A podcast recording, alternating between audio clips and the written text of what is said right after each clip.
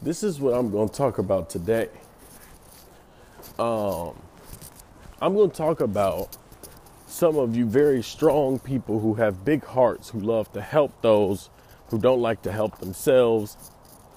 And you end up in a loop of disappointment, resentment, and stuckness because of it. You love people a lot. I know you because I am you. You love people so deeply. You care so much about their well-being. And you feel very well off. You feel like you have high energy. You feel like you can take a lot. You feel stronger. Now, when somebody comes along who you recognize yourself in, you used to be like them. You used to have the challenges they had. You used to cry at night like they did. You used to complain. What you want to do is you want to go over and help them out of the circumstance. Now, what I want you to do is I want you to remember, when you were like that, what did you have to do in order to come out? What did you have to do? Now, who came to save you? Okay, this is different than who came to save you. What did you have to do? How did you have to think? What decisions did you have to make? Because you, we don't remember this, but we made some decisions that were hard to make, and that's the reason we're out of it. What we also don't realize is the reason that they are in it is because they haven't made the decision to get out of it. And when a person, as you know, if you think back to your own experience, as a person who has not and will not decide to change, you are also deciding to never have the growth. And here's what happens. You hurt all the people who are trying to help you. You push them away. That's what you did. Whether it's from your negative energy or it was just from you physically pushing them away or mentally pushing them away. You pushed all the people who could have helped you away. You really didn't want help. This is the truth of the situation. You really didn't want help. Now, we know this to be true because we were there. Now, what you keep doing is you keep trying to help someone who actually doesn't want it. And you give to them, give to them, give to them because you have compassion. And I understand you have compassion, but I will also tell you this. There's some gift that you're designed to give that is birthing, and you can't put the energy toward birthing your truest self and your truest destiny and carry someone's emotions at the same time. The people who belong to you are not people who don't want to change. That's an addiction, and we have to know the difference, y'all. We got to know the difference, y'all. We're addicted to helping people as if they're broken. Look, they're not broken. They've just been making consistent choices that put them in the spot they're in.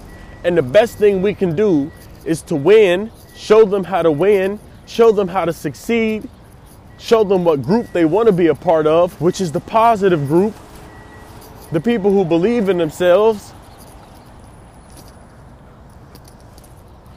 and tell them the truth lovingly.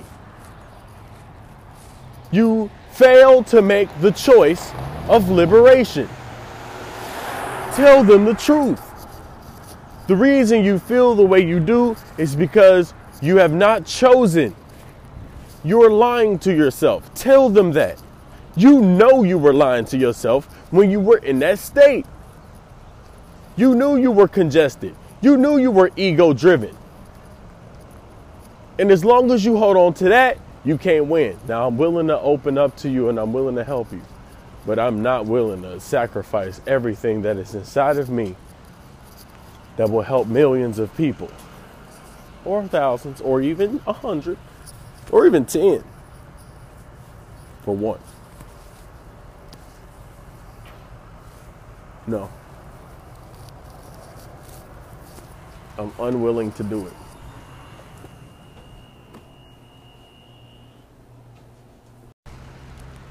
What you're going to have to do, if you are going to help those ten people, maybe that, that one person, it don't matter how many people you can help. If God got something inside of you, if the spirit and infinite intelligence that is God has something inside of you to give so that you can receive in abundance tenfold, you can't help them by being in the same spot as them. You can't do it. You make them feel justified in their anger, in their despair, in their negativity, because they keep getting help for it. We have to cut off the help that we give to people who are unwilling to help themselves so that they can actually help themselves.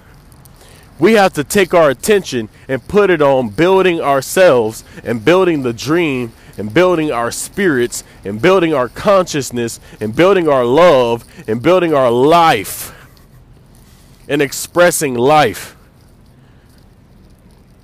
with the groups of people who also want to express life. That's what we need to do.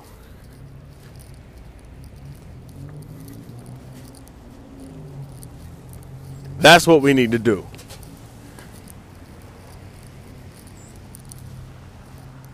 Why?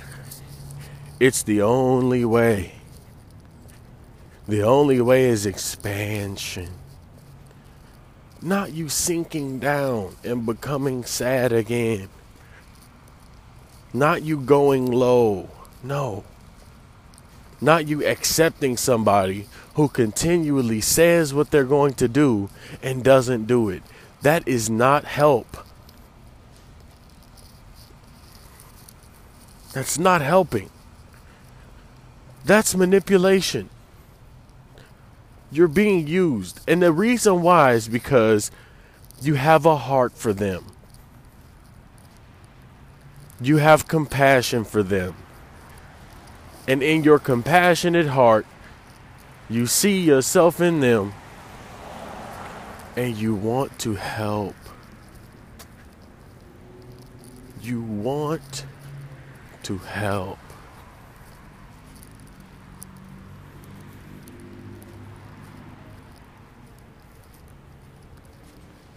We have to become wise in our assistance.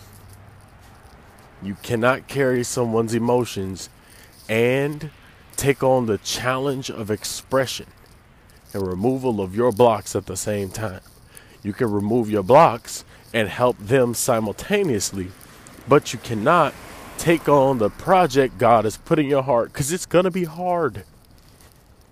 It's already going to take energy and attention, and for you to grow and be different and focus all of your attention on the expression. It's going to require all of your attention on this dream God has in your heart. So if you have a person who's always negative right next to you, especially a spouse, there's no way you can make any headway. You can't make any advancements that way.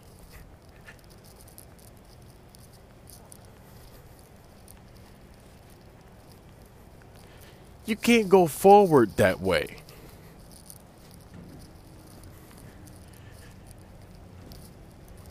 To you, what God has placed in your heart, or the infinite intelligence that His Spirit has placed in your heart, is the most important. You have to recognize this, and it's the most important to this person you're trying to help too, but they're not accepting it. They're lying, and you cannot be around that. Because they're lying, they're going to reap what they sow. But you can't lie to yourself. Like, this dream and this vision is not most important.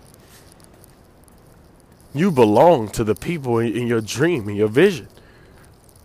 There are spiritual teachers who feel feel compelled to teach more than they feel compelled to take care of their kids. They take care of their kids. They feed and clothe them and give them love, but they know what their first purpose is. It is the expression of their spiritual teaching. Some people call that cold. They can say whatever they want.